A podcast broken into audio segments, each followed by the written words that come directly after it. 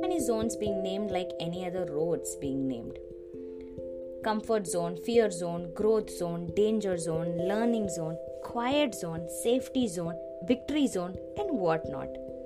We have zoned ourselves to various zones and want freedom. This is oxymoronically ideal. Let's talk. When I say the term zone, each of one has either drawn a circle or imagined of a bubble or something like a boundary.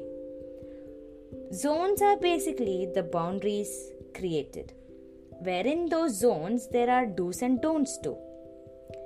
Imagine the school zone, parking zone, hospital zones, accident zones. These are also the other zones which are meant to be more cautious regions rather as boundaries.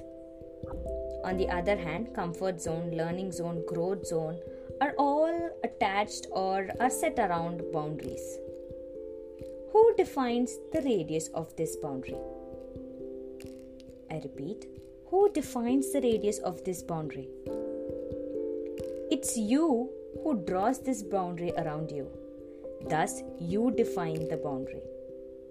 Sometimes you may go out of this zone and regret, or reduce the radius and still regret. As you are going to define your zone, you automatically define your freedom too.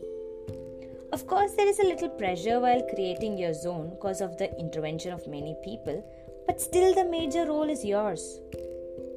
They say growth happens when you jump out of your comfort zone. It can actually also mean you're trying to increase the radius of your comfort zone. This is actually growth. But remember to have some caution zones too in there to just make yourself aware of the unexpected happenings.